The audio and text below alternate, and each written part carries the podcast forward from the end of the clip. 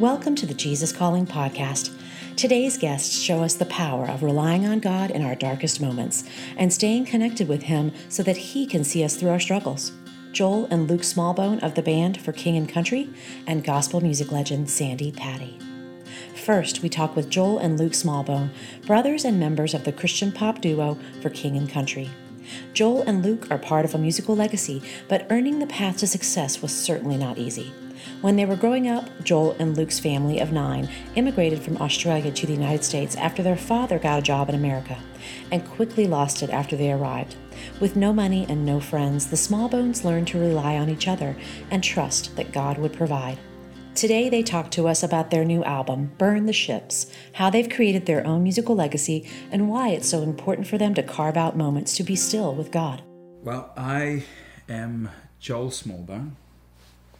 And I'm his brother Luke, which. Uh, we, and we share the same last name. Yeah, we do, which is good. We And the same parents. We share a band as well. Yeah. We're in a band called For King and Country, and uh, we formed about six years ago. Two of seven kids, Yeah. originally from Australia, not from Boston, not from Britain, Australia. We live in Nash- Nashville, and our eldest sister was a singer by the name of Rebecca St. James.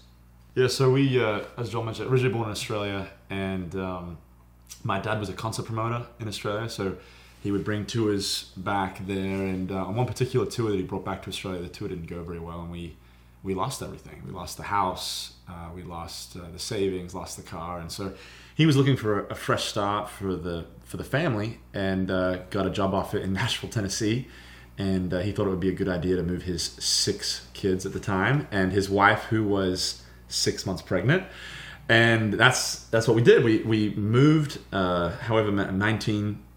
uh, 16 suitcases, however many. and- 16 Yeah, suitcases. came all the way over. And Sold everything else. As soon as we we kind of got here, my dad lost that job, and so we were on the other side of the, the world. No friends, no family. We were sleeping on uh, beds made out of clothes, uh, which I remember very well because I couldn't make the bed very well because it was just clothes, and I had to get mom to kind of help me. And then uh, we uh, we were didn't have a car. We didn't have any way for my little sister to be born in a hospital, and so we just uh, as a family, I think it was a, a defining moment for us, and, and we just we would gather around in the living room and, and circle up and just pray and just ask God for these essential things in life, and we just got to see God do amazing miracles. We had people that found out that we didn't have any furniture in our house, and they brought two box trucks full of furniture and furnished our whole home.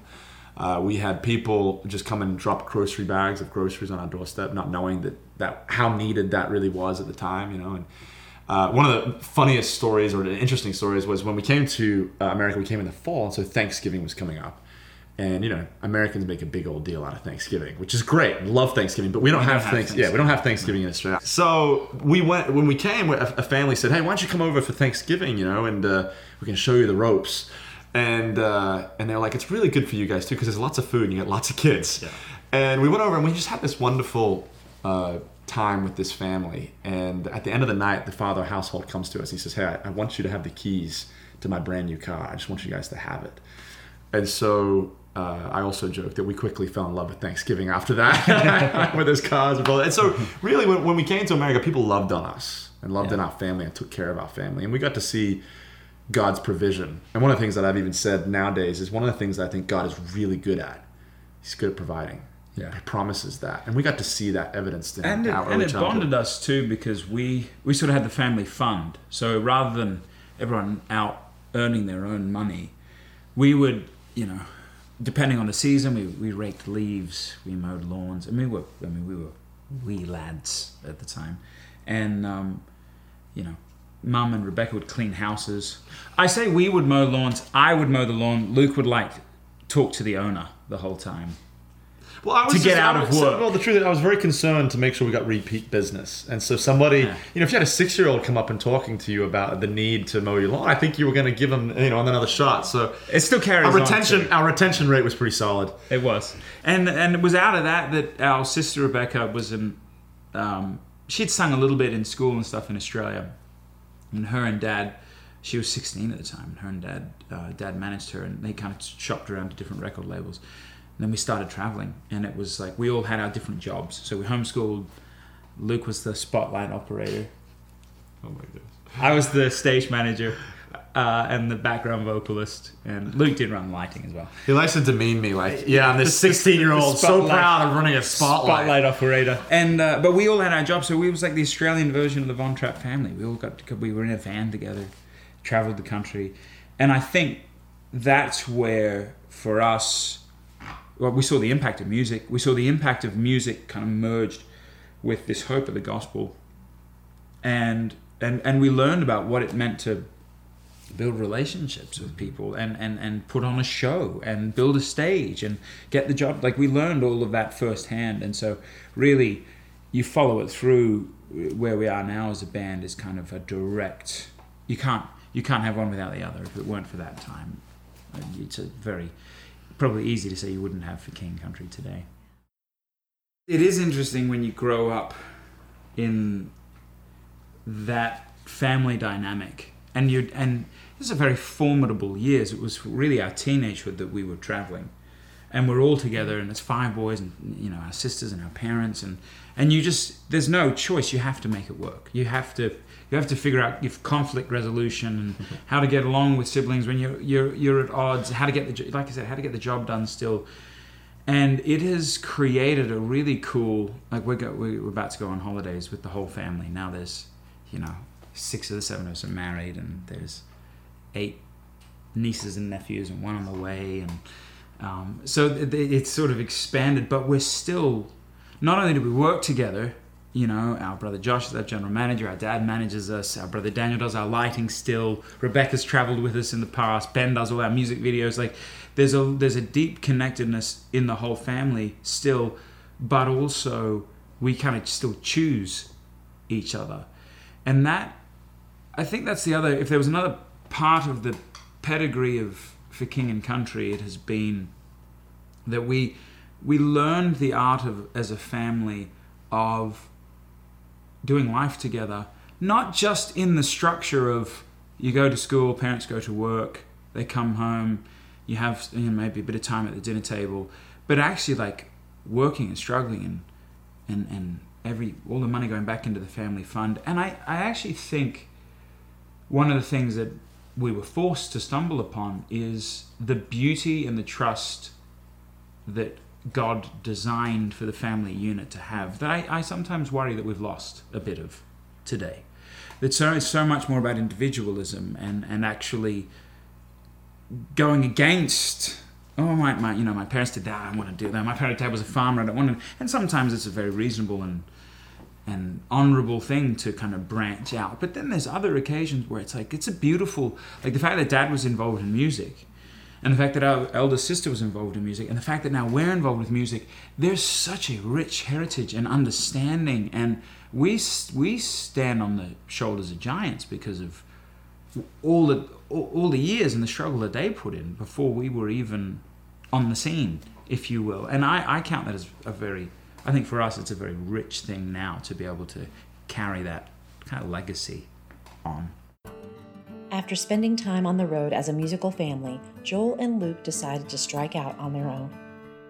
We were a, kind of an independent duo with a very creative name, Joel and Luke before we were for King Country. We, we, we actually had this meeting, this management meeting years ago, and we said, hey, we're not leaving. Because band names are hard to come up with, yeah. particularly in this context where you can Google anything and, you know, some some band over in Greenland's called that, and so you can't, you know, they have the rights to it. Whereas 100 years ago, you wouldn't have been any the wiser. So we had this meeting, we sat down, this management meeting, and we said, hey, we're not coming out. We're not leaving this meeting until we come up with a band name. And we walked out with Joel and Luke.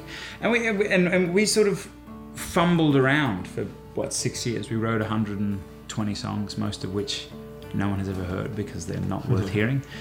And and we signed a production deal with a producer, and we just but it was it was in a very we went into the struggle again. And I think that a lot of people had the kind of un, idea of well, you had your dad and you had your sister, and it was not a card we ever tried to play. We wanted to really get in and and work through it ourselves and kind of create a path, create, you know, find out who we were as a duo. Luke hadn't written the song before um, we started writing together. And so Luke was working at a call center. Um, I was traveling on the road working for my brother and uh, Josh. There were points I think where both of us were looking at each other, going, "Who's going to call it?" Like he'd met his wife and they were getting married, and his father was having conversations with him about, you know, are you, what are you, are you really going to do this? And and I'd met my now wife at his wedding, which was pretty serendipitous. But but it was it was this. And I remember saying to someone like, "Hey, I want to marry this girl, and I have no means to do it." The first date I took her out on, I had. I bought her a sweater because she's she's from California and she was winter in Nashville and it, I bought her a sweater and I had three dollars left in my account, you know, after I bought it for her. And I just, but but again, the the the beauty of the struggle and the hardship that we so vehemently try to run away from as humanity and, and, and rightfully so but how formative. And i think you know once again now we've been a band for six years officially. So we had that five or six years prior to and now we've been a band for six years. And and i think we both look back at that time and go man we we sort of made all of the silly mistakes and really now appreciate what we have because we worked for it so hard in, in the beginning. So our new album, um, "Burn the Ships," uh, is um, there's a, there's a, there's a lot of layers to that phrase even and to the record, but one of the kind of the centerpieces, maybe the hallmarks of it, um, is a song called "God Only Knows," and uh, it's this interesting. I, I became an American citizen last year, and Luke was very proud of me because I passed the test. You know, Yeah. it's a hard, it's a hard test. We were doubtful, but yeah, uh, but I did it. I did it. Yeah, I took took it very seriously. I probably know more about America than a lot of Americans do now, but I am an American, so yeah.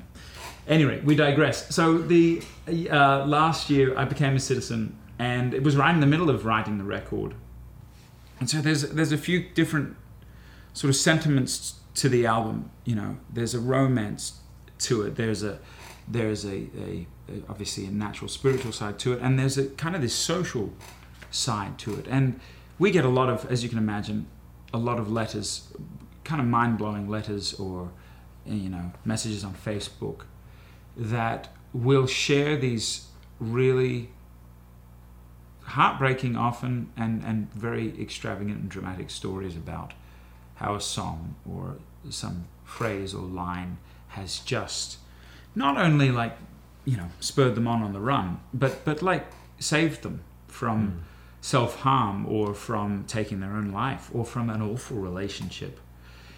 And um, so we, we we kind of as we were looking to this record i remember I, I have a song list on my phone and i was scrolling through and this phrase god only knows was one of the phrases i, I just had it in the list for a long time. And and i said to luke this one day i said man I, maybe this is the you know this is the moment and and we kind of we pulled that phrase out because it's a very casual phrase at first glance you know oh god only knows man why this kind of stuff happens but when you really dive into it man there is if if this is all true there's a load of things that God only knows. And all we have, on the contrary, is just little pieces and snippets of each other's lives. And yet, we're the ones that are so prone to judge, right? We're the ones that you, you see someone have a bad day in a car and you, you, you make some bad gesture, or, or you in a coffee shop and someone sort of is rude to you and you just, oh, that that person's an awful person. You just have that, that's it. You just have that little snapshot. And yet, even in our snapshots, we're prone to judgment. And on the contrary, Jesus, who sees, God, who sees the whole gamut, still has this kind of superhero type, otherworldly love for us. And not judgment, but actually forgiveness for us by the grace of God. And so it was the, the song became this real centerpiece of the record. But there's a kind of love that God only knows. God only knows what you've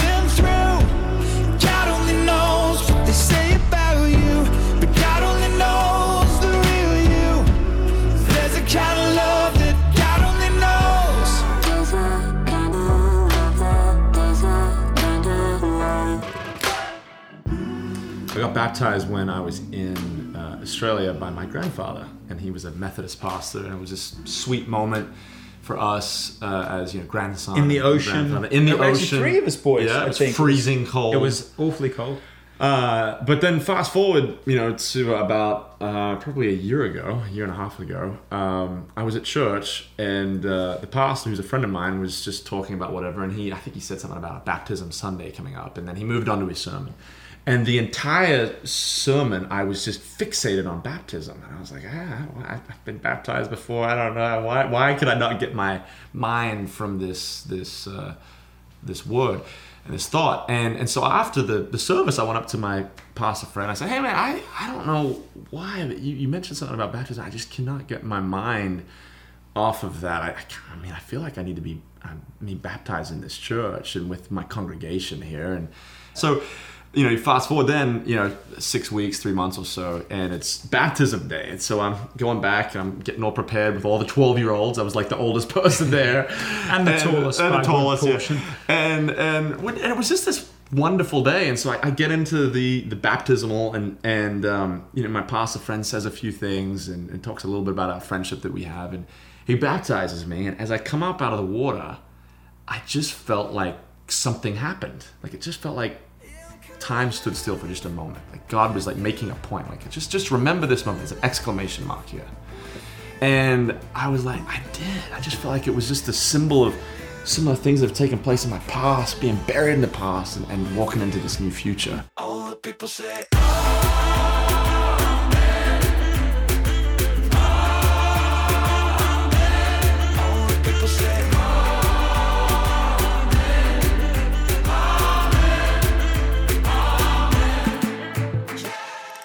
two days later, I'm, I'm in the studio and we're talking about song ideas. And I was like, guys, I just got to tell you the story of what just took place.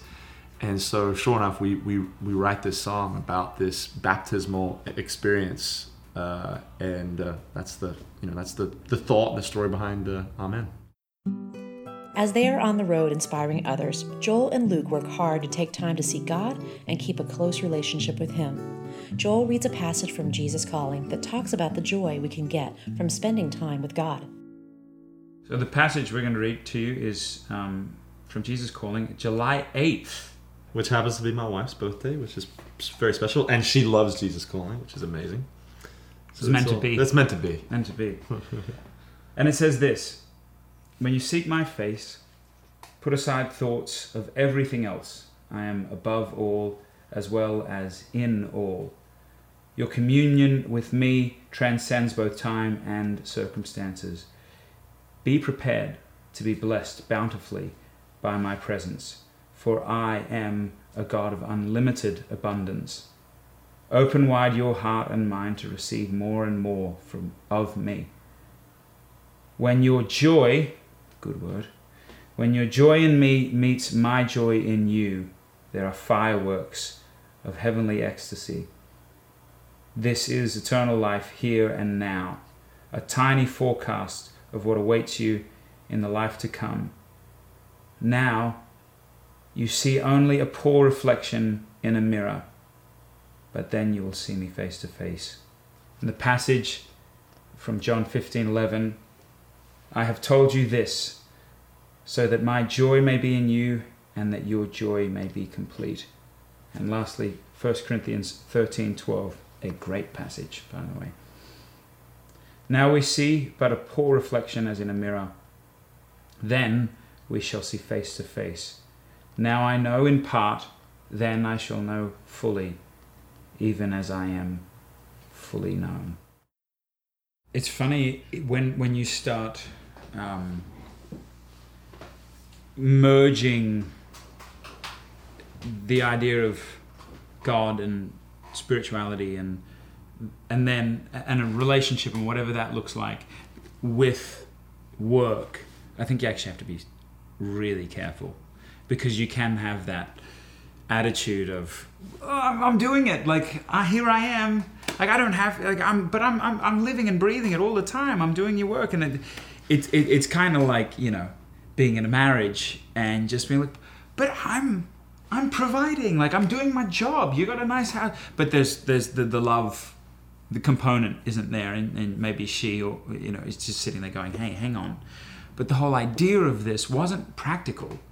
It wasn't a b equals c. It was love. That, that was it was always built on on that. And so i think for us, we, I mean, in different ways, and you probably have two different answers, but we uh, have put really pretty strong um, boundary markers in place. Whether it be having family around a lot is a big part, just as far as grounding and staying centered. Time feels like it's moving faster.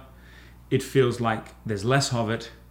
And it feels like, crazily enough, with a lot of the intimacy that we have, or connectedness, I should say, we have through social media and through cellular devices and smartphones, the intimacy level also feels like it's sort of dwindling or dropping. The quietness, the stillness, um, the slowing, you know, for us it's practical things like putting our phone away, you know, um, going on a walk, you know, those things that that are just put your feet back on the earth and realize that you're a living, breathing, physical you know that we've all got a time frame on this earth. Those are the things. And then you know i think if you had to sort of put an exclamation point on all of that you would say this this kind of stuff you know getting just good literature god-centered literature obviously the bible things that can keep you on the straight and narrow. But but community doing it in a in a which is forced community here doing it in an environment where people are around you i think that's that's the key because we're not you know, no man or woman is an island, or should be one in the end. I heard somebody say that, you know, the best thing that you can do as a parent is display the truth of Jesus in your life. And so if you can demonstrate miracles that have taken in your own life, taken place in your own life, mm-hmm. and you can show that to your kids, well, why would you choose, why would your kids ever choose not to follow Jesus? And I think that, I don't think that was necessarily my parents' plan in moving over here, but that's what happened. And so it does shape you. I, I, remember having a conversation with my sister when I was probably 12. And I said, you know, Beck, how do you how do you how do you have faith in the midst of doubt? And and she said, Well, you always look back. Right? And so for me, I can always look back and see, you know, just how tangible God has been from when I first came to America. And then all throughout, you know, marriage and some of the things that I've walked through personally, I've just seen God take care of me. And so uh, doesn't necessarily make it easy, but I don't think that uh, I don't think that we're we're short of stories in seeing God's faithfulness. To learn more about For King and Country's latest album, Burn the Ships, visit forkingandcountry.com. We'll be right back after this brief message about a new book from Jesus Calling. Just in time for the gift giving season, Jesus Always, Sarah Young's newest 365 devotional that brings Jesus' message of joy to you, is now available in an easy to carry, pocket size edition with a striking leather soft cover and beautiful interior design. This elegant gift edition makes it the perfect choice to give to someone special or a personal gift for yourself. Learn more at jesuscalling.com. Our next guest is the multi Dove and Grammy Award winning Christian music legend, Sandi Patty. Sandi came to fame in the 1980s as she sang alongside Bill and Gloria Gaither and wowed crowds with her stunning rendition of the Star Spangled Banner. After doing music for over 40 years, Sandi talks to us about how she fell in love with music at an early age, what it took for her to discover her voice both personally and professionally, and why she believes showing up is the first step to having a deeper relationship with God. My name is Sandi Patty, and I am a follower of Jesus. I'm a wife, I'm a mom, I'm a grandma, and I love to sing about all of that. My dad was a minister of music, so growing up for me was um, involved around two things going to church and music. My mom was an amazing pianist, and so she would play the piano. My dad would lead the singing and the choirs, and um, we just grew up with uh, a whole lot of music in our house. And it's still to this day when we get together, it is so great to sing with my parents. Um, growing up in church, we uh, moved around a bit from Oklahoma to Arizona to California. I ended up in Indiana going to school, and that's where I lived for a good part of uh, my life.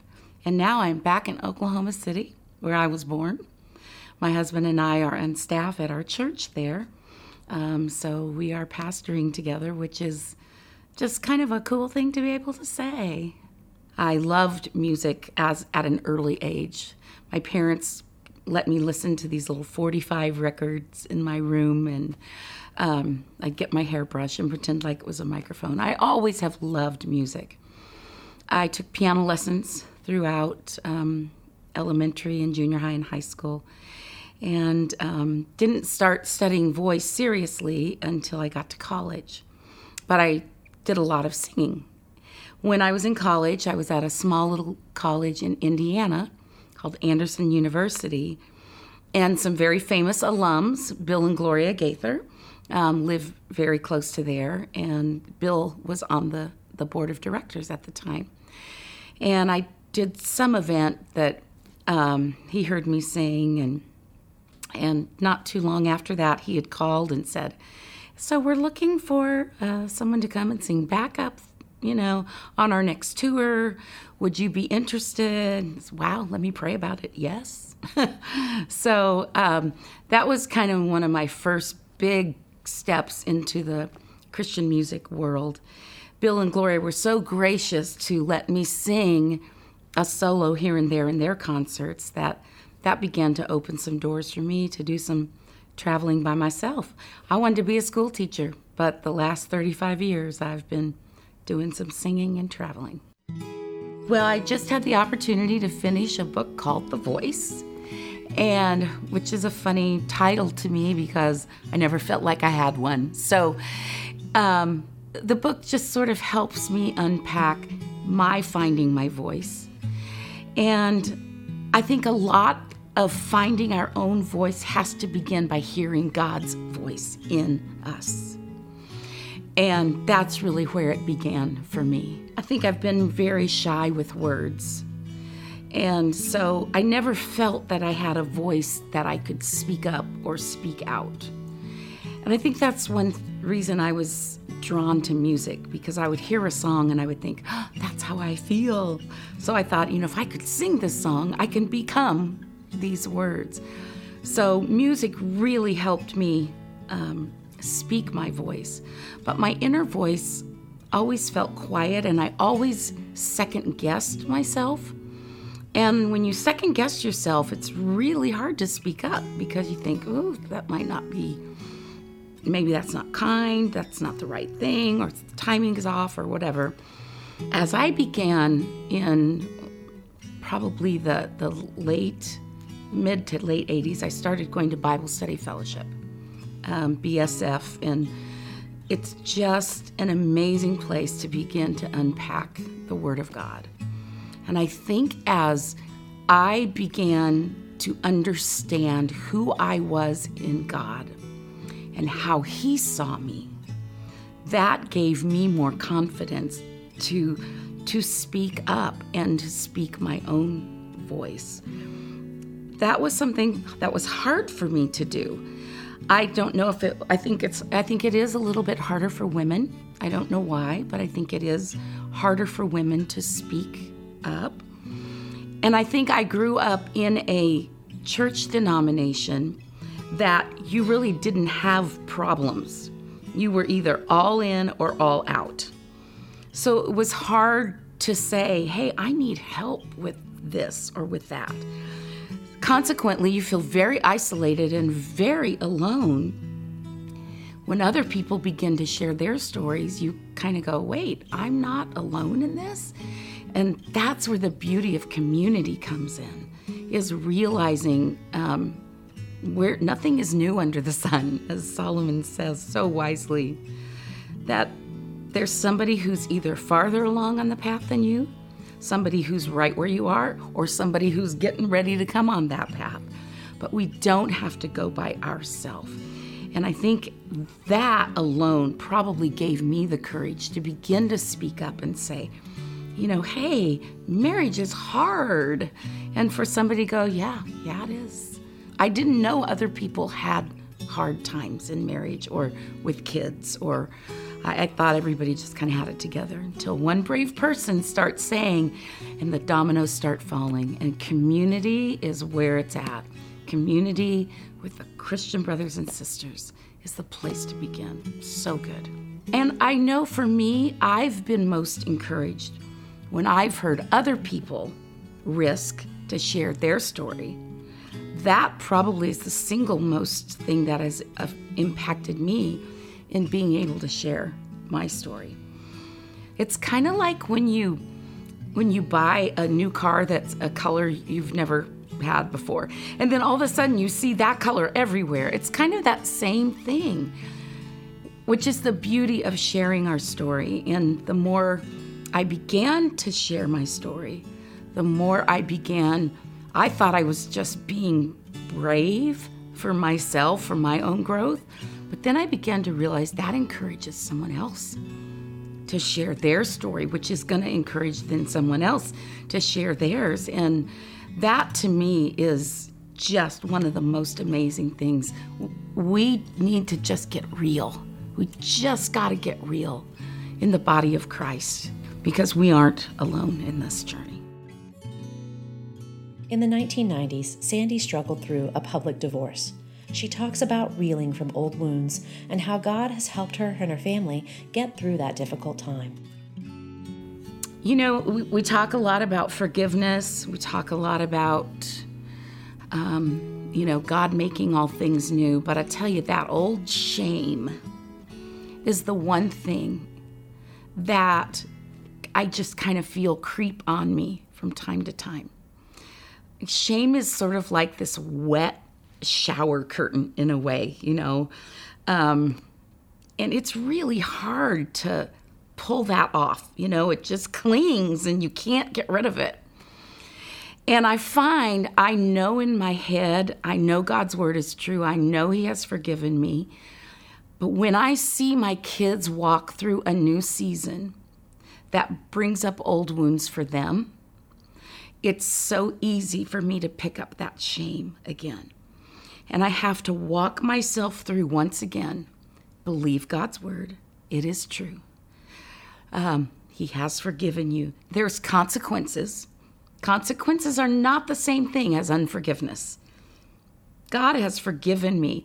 There will always be consequences. And um, I love the opportunity every day to open up my Jesus calling. Whether it's a book beside my bedstand or it's the app because I'm traveling and it's like uh, sometimes I'll go, Sarah Young, how did you know? How did you, like, how did you get in my head and know that these are the words that I needed today? I just think God gave her just an amazing, amazing gift. But one of the things that Jesus Calling has reminded me more and more and more often is I don't have to have all the answers. I just show up in his presence. Just keep showing up in his presence. Just keep inviting God to where I am and just show up in his presence. That's it. That's my job. And I just love that when I get at my wits' end and like, I don't want to pick up a book, I don't even know what place to start in God's Word. I go, I'm going to my friend. I'm going to Sarah because, you know, she and I are like this. We've never met, but like I feel like I know her and she knows me. And this has been one of the sweetest gifts in my life. So here is Jesus calling from for July the 10th. Relax in my peaceful presence. Do not bring performance pressures into our sacred space of communion. When you are with someone you trust completely, you feel free to be yourself. Like, okay, how did she know today? This is one of the joys of true friendship. Though I am Lord of Lords and King of Kings, I also desire to be your intimate friend. When you are tense or pretentious in our relationship, I feel hurt. I know the worst about you, but I also see the best in you. I long for you to trust me enough to be fully yourself with me. When you are real with me, I am able to bring out the best in you, the very gifts I have planted in your soul. Relax and enjoy our friendship. Relax in my peaceful presence. It's that simple and that hard. I love that. As a mom, I've I've raised eight kids. My husband and I've raised eight kids. And we have unique relationships with all of them. And some are open to uh, a scripture, some are open to advice, some are just distant. And sometimes when I don't know what to say to them, and I've heard them on the phone or they've texted me, um, I'll just open up Jesus Calling, and I hope this is okay, but like I'll take a picture of that day and I send it to my kids, or I'll send it to a friend um, and just say, you know what? I didn't plan this, but this is just what today's word says, and this is what Jesus is saying to you today.